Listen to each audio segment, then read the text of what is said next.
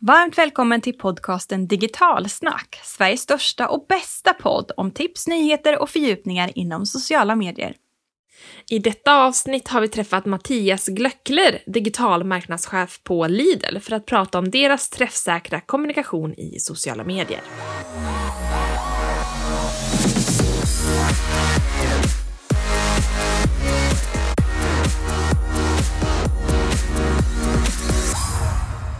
Hej och välkommen till ännu ett avsnitt av Digitalsnack social media-podd. Det här är ju podden som är spännande företag som rockar på sociala medier. Det här avsnittet måste du tycka är extra roligt, för nu ska vi faktiskt prata med din gamla arbetsgivare. Jajamensan, jag jobbade i Lidl-butik i sex år och två år också när jag pluggade. Mm, det, det har jag gjort. Men då pysslade du med annat än deras sociala medier, eller? Eh, ja, de hade faktiskt inte sociala medier på den tiden. De var sjukt sena med att hoppa på sig social media-tåget. Och det är väl också ett bevis, tänker jag, på att om man gör någonting riktigt bra så behöver man inte vara först för att få en stor uppmärksamhet eller målgrupp eller effekt. Men det här är ju någonting som jag måste prata mer om med Mattias. Mm. Den här podden görs ju av Digitalsnack social mediebyrå och vi som pratar i den här podden är jag, Jenny Lapti. Och jag, Cecilia Victoria Kärrberg. Och vi är så kallade seniora sociala mediekonsulter. Tio år and still going strong.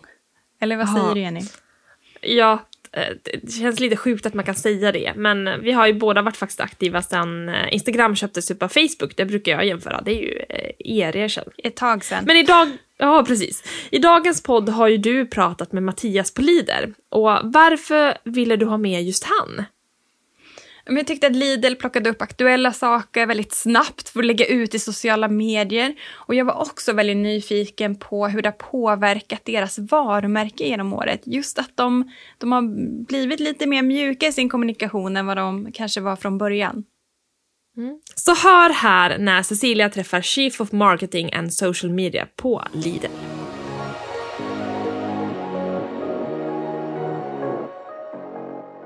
Varmt välkommen till Digitalsnackpodden Mattias! Tackar, tackar! Superkul att få vara här. Du får börja med att göra en kort presentation om dig och din bakgrund. Vem är du och vad är det du gör på Lidl? Jo, men jag jobbar som teamchef för vårt digital marketing och social media-avdelning. Och innan jag började på Lidl så har jag jobbat som konsult på, på mediebyrå i sex år specialiserad just då på digitala medier och just eh, analys och synergier mellan olika typer av köpsystem. Så att eh, jag har varit på Lidl i lite mer än ett år nu faktiskt och ganska ny i kläderna om man ska se det till, till Lidl-år. Många här hos oss har jobbat väldigt, väldigt länge men eh, superroligt att få hoppa på det här tåget och eh, verkligen jobba med ett område som det händer extremt mycket inom, vilket är superkul. Det förstår jag. Och många har liksom ögonen på er. Även om man inte följer er så ser man er ändå. Och det brukar liksom vara kulmen av att man gör någonting som många uppskattar. Så vi ska ju prata mer om det här. Men eh, du då Mattias, vad är liksom ditt favorit socialt media när du inte behöver jobba? Vad scrollar du igenom för flöden? Oj, alltså jag har faktiskt blivit ganska beroende av TikTok eh, senaste tiden. Jag upp uppskattar verkligen deras algoritm. Jag tycker att den är så jäkla häftig hur den kan skifta innehållet så pass snabbt. Den märker verkligen snabbt av när man liksom tappar fokus eller om man helt plötsligt stannar lite för länge på någon video så får man väldigt mycket mer innehåll av den sorten. Det gör ju att man blir lite beroende. Så där är det väldigt blandat. Men eh, annars så är jag inne väldigt mycket på Instagram. En av mina favorithobbys är vandring som jag gör mycket med min hund och min sambo. Så att eh, mycket nördiga sådana vandringskonton spenderar jag en hel del tid framför. Snyggt. Är du en lägga utare eller är du en scrollare? Oj, du vet jag är ju, jag är ju lite undercover. Va? Jag, på mitt privata konto, där är man en riktig creeper. Jag sitter bara och tittar, bidrar inte med någonting. Medan jag har ett Instagramkonto tillsammans med min sambo där vi lägger ut eh, vandringsgrejer. Då är du den lite mer retuscherade såklart delen av det. Men eh, foto och video är en, en annan hobby så att där får man lite utlopp för det. Kul! Vad är det senaste du la, du la ut? Vad var det för någonting? Minns du det? Det senaste jag la ut, ja men det var en reel när vi var ute och vandrade här för eh, förra helgen. Väldigt stilistisk med videos på lite kossor och, och lite fåglar och sådär. Ja, vad härligt. Då har vi en liten bild av vad du gör på sociala medier på fritiden. Vi ska ju prata om vad Lidl gör på sociala medier. Och vi frågade faktiskt våra följare på Instagram, vad är ni nyfikna på när det kommer till Lidl och sociala medier? Och då fick vi frågan att, ja, men hur ser ert team ut på Lidl? Hur många är ni? Vad gör alla? Vad har man för roller? Berätta. Ja, idag så ser teamet ut som sådant att jag är då teamchef och sen eh, tillsammans med mig så har jag en social media manager som heter Tilda. Vi har jobbat på Lidl tillsammans i ungefär ett år. Sen, vi ligger under marknadsavdelningen och vi har en ganska stor avdelning med inhouse-kreatörer. Allt från grafiska formgivare till, eh, till personer som är väldigt duktiga på animeringar och liksom andra typer av mer formgivande kunskaper. Sen har vi såklart ett starkt byrånätverk runt omkring oss som vi samarbetar väldigt mycket med. Där jobbar vi idag tillsammans med, med OTV men även med Garberg som är vår huvudbyrå för våra större liksom, varumärkeskoncept. Sen jobbar vi också tillsammans med, med JMV på, på PR-sidan. Mm. Så, så ser det ut idag i hela teamet egentligen. Yes. Och vad många såklart är väldigt nyfikna på är ju också hur mycket görs inhouse och hur mycket görs på liksom beställningsjobb. Du pratade lite om de här större kampanjerna, men vi tänker sociala medier. Hur mycket av det som vi mm. ser i era Lidl-kanaler görs inhouse? Väldigt mycket skulle jag säga vi försöker att vara så, så, liksom, så snabbfotade vi kan och vi tar såklart in väldigt mycket inspiration från våra byråpartners. Men mycket av det vi gör, gör vi själva. Men mycket får vi såklart hjälp av från våra, våra byråpartners. Men när det kommer till till exempel det som har blivit mycket av en snackis den senaste tiden, just våra realtidsinlägg. Där skulle jag säga att vi ligger ungefär 50-50. Hälften av eh, alla publiceringar gör vi själva. Hälften får vi liksom matade från våra byråer. Men oftast kan det vara att vi får idéer som vi sedan exekverar på.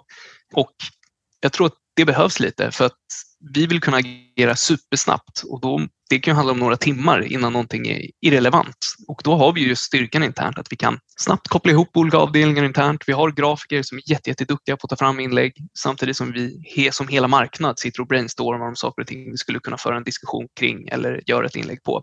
Men när det kommer till våra samarbeten med byråerna, då är det oftast lite mer fokuserat på liksom de här långsiktiga parametrarna, att skapa innehåll inom olika segment eller kategorier och kanske lite mer högkvalitativ produktion som vi tar hjälp av.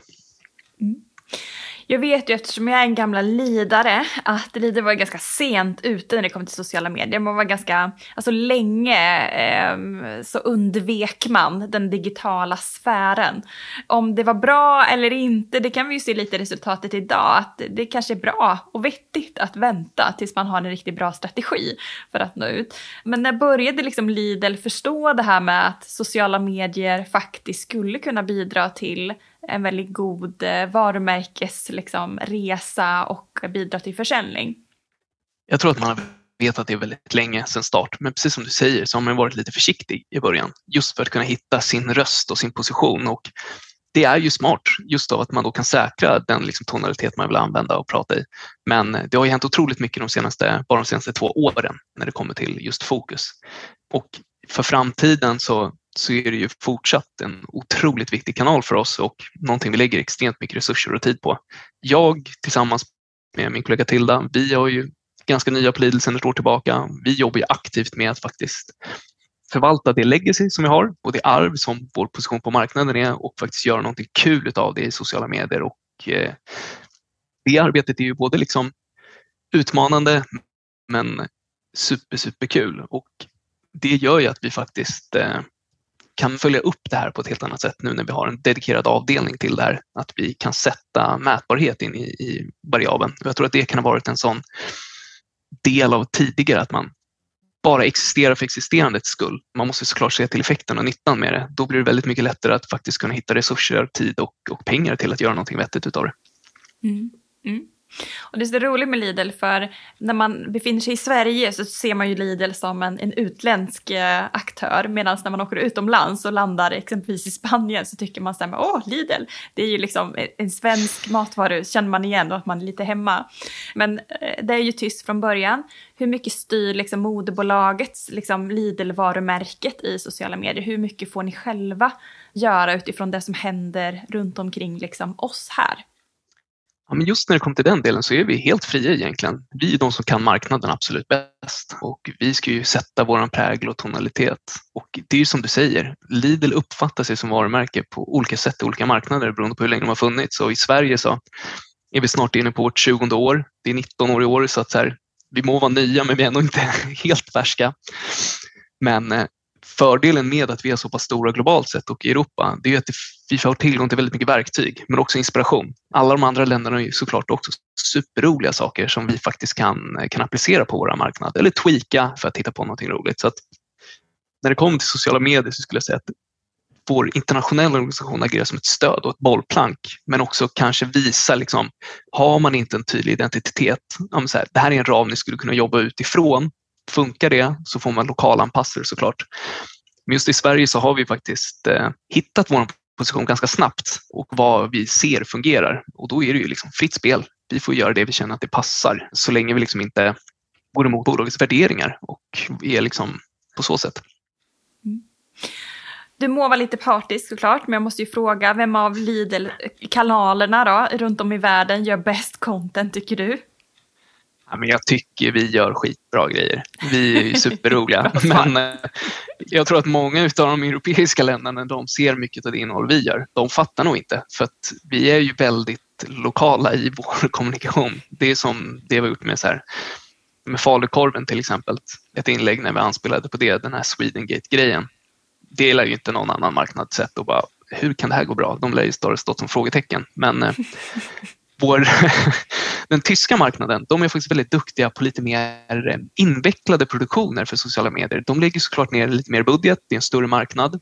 Men de gör också väldigt mycket roliga humorsketcher och, eh, och sådana utslag på Youtube som jag kan tycka är väldigt, väldigt fina. Bra tips. Men återigen, Lidl Sverige, sociala medier. Vilka kanaler är ni aktiva på idag? Idag är vi aktiva på Facebook, Instagram och Youtube. Det är de primära liksom, sociala medierna som vi jobbar med. Vi har ett Twitterkonto också som vi jobbar med såklart också. Mm. Har ni någon liksom uttalad kanalstrategi för de olika kanalerna? Tänker ni olika när det kommer till exempelvis målgrupper på de olika kanalerna? Skiljer de sig? Eller tänker ni så här, vi kör ut samma content bara?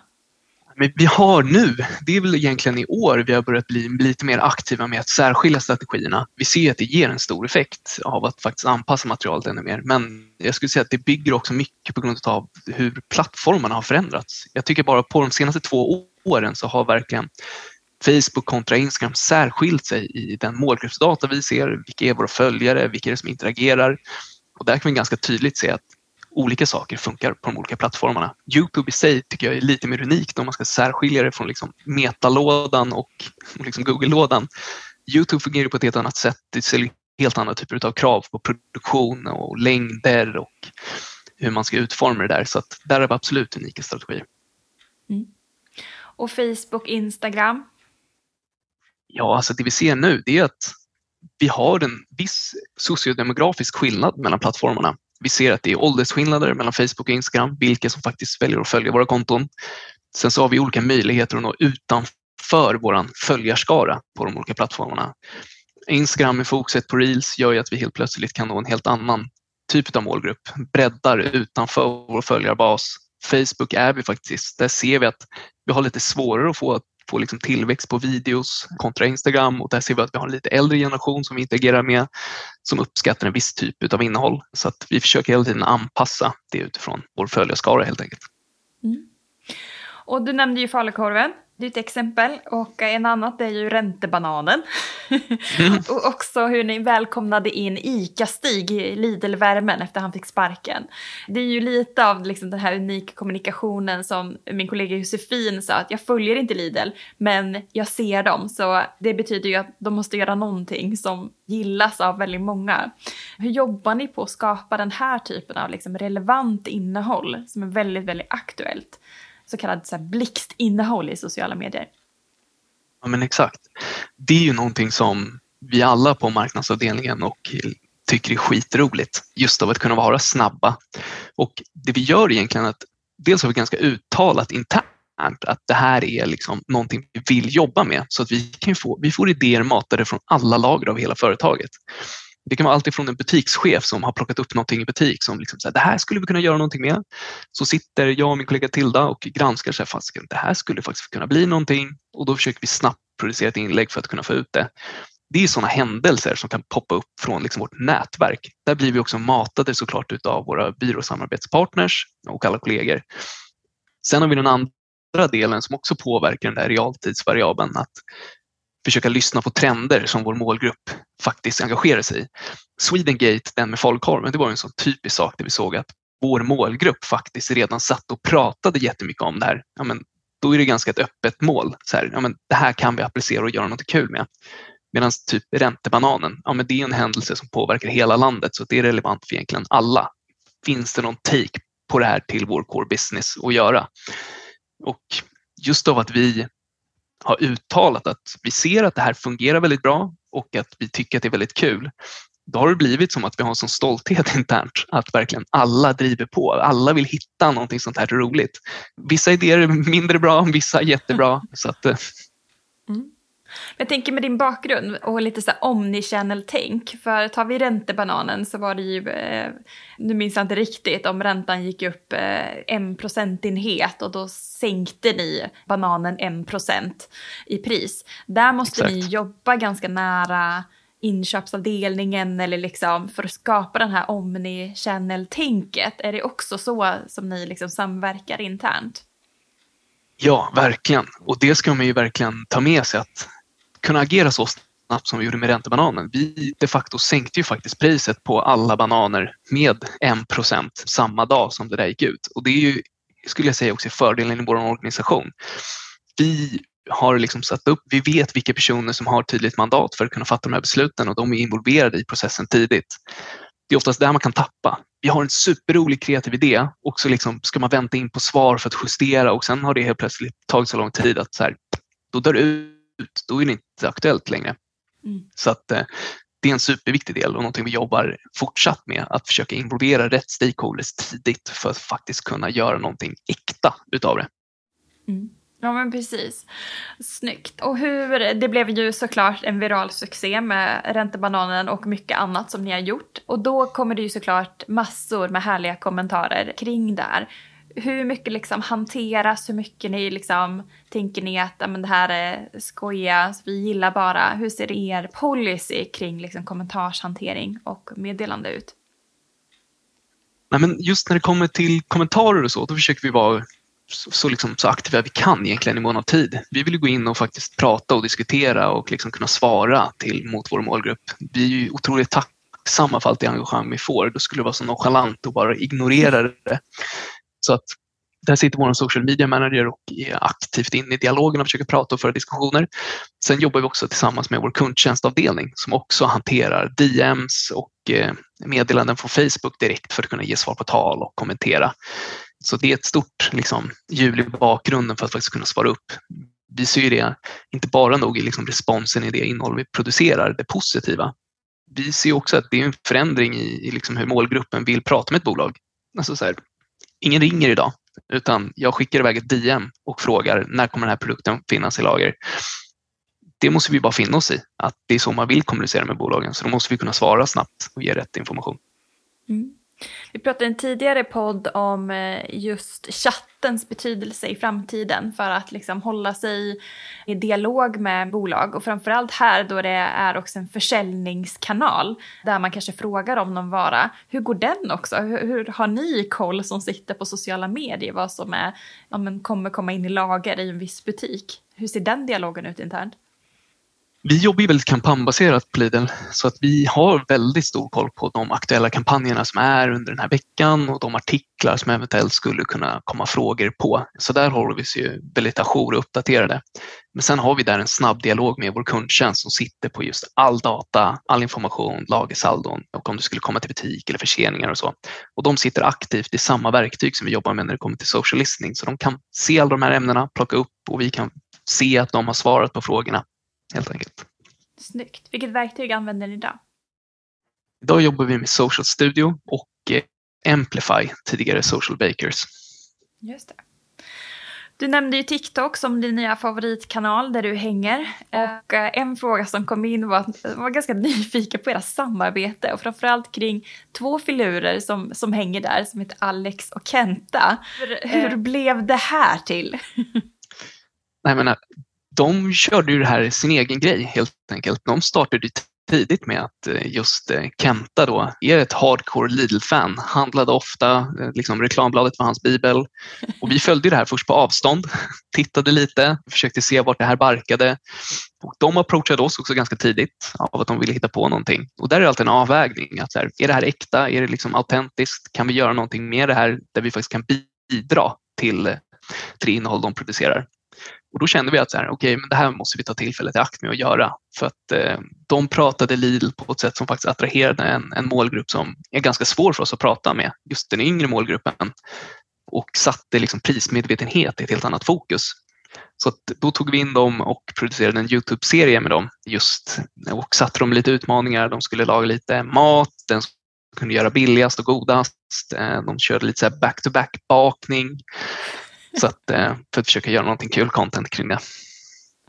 Och har ni fler samarbeten annars?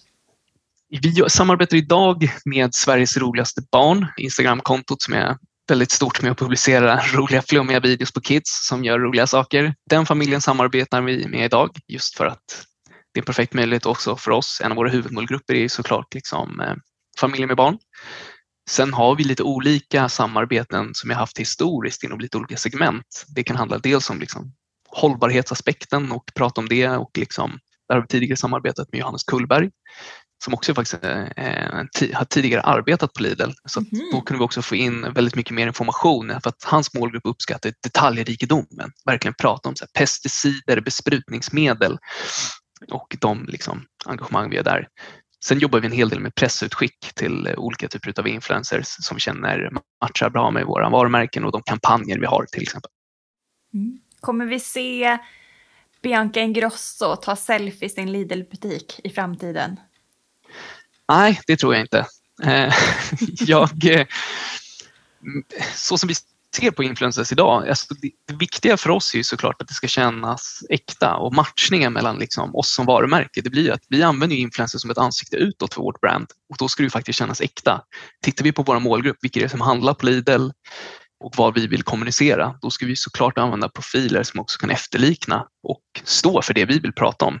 Så att eh, Bianca Ingrosso där och nu, jag vet inte faktiskt. Vi har ju faktiskt gjort någonting med henne tidigare. Hon la upp på Instagram att hennes favoritchips var liksom ett, eh, ett Lidl-märke, vårt egna. Då var vi tjej ganska snabba på att skicka en, eh, en låda med chips till henne för att eh, se till så att hon lagret fullt. Men just när det kommer till betalda samarbeten så tror jag att rätt väg är snarare att gå på de profilerna som kan representera oss så bra som möjligt. Mm. Jag hade ett lunchmöte nu med en kund och sa att jag skulle träffa dig och podda med dig. Och då pratade vi om att Lila verkligen via sin kommunikation gått från liksom en tysk outsider till en svensk uppstickare nästan. Hur märker ni av effekten som kommunikationen faktiskt via sociala medier har gett?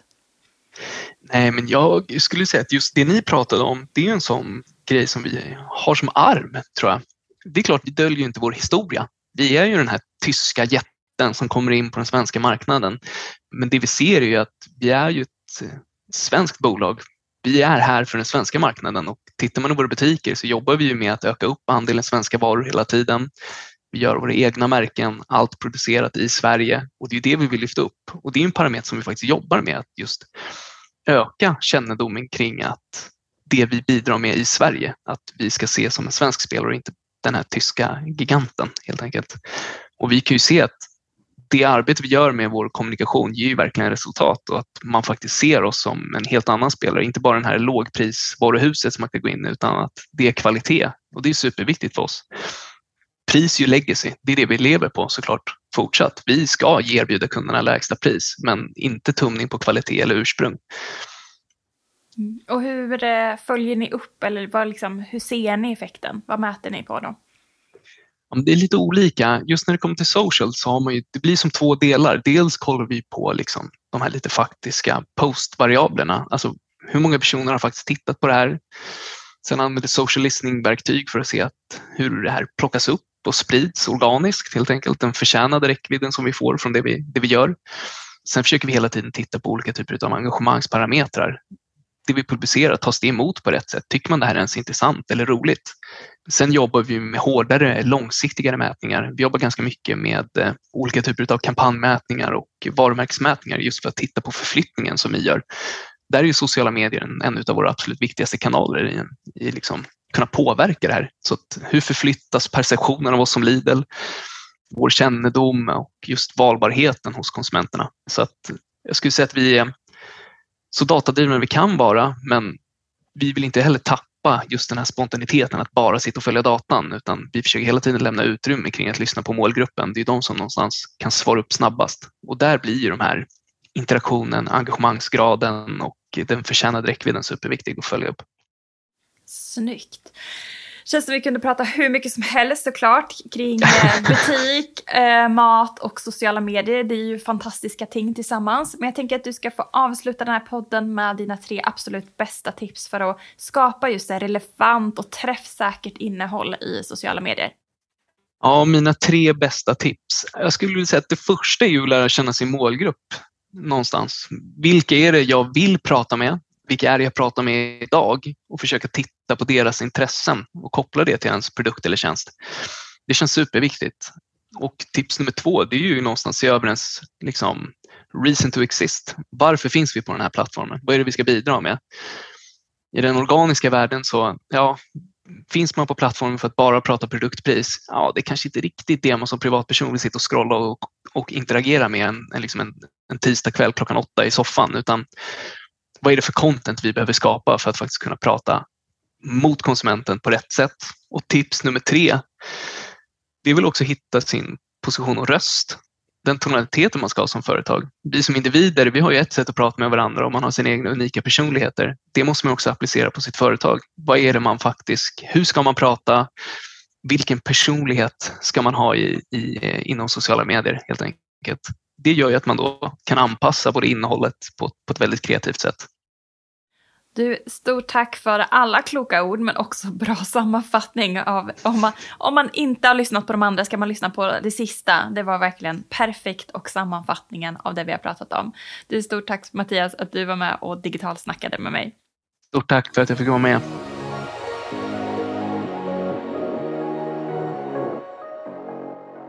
Gillar ni oss och Digitalsnackpodden så hjälp oss att sprida den i ditt flöde och tipsa andra om våra avsnitt. Och har du tips på vilka vi ska intervjua eller prata om i podden så skicka till oss via sociala medier. Tack och hej!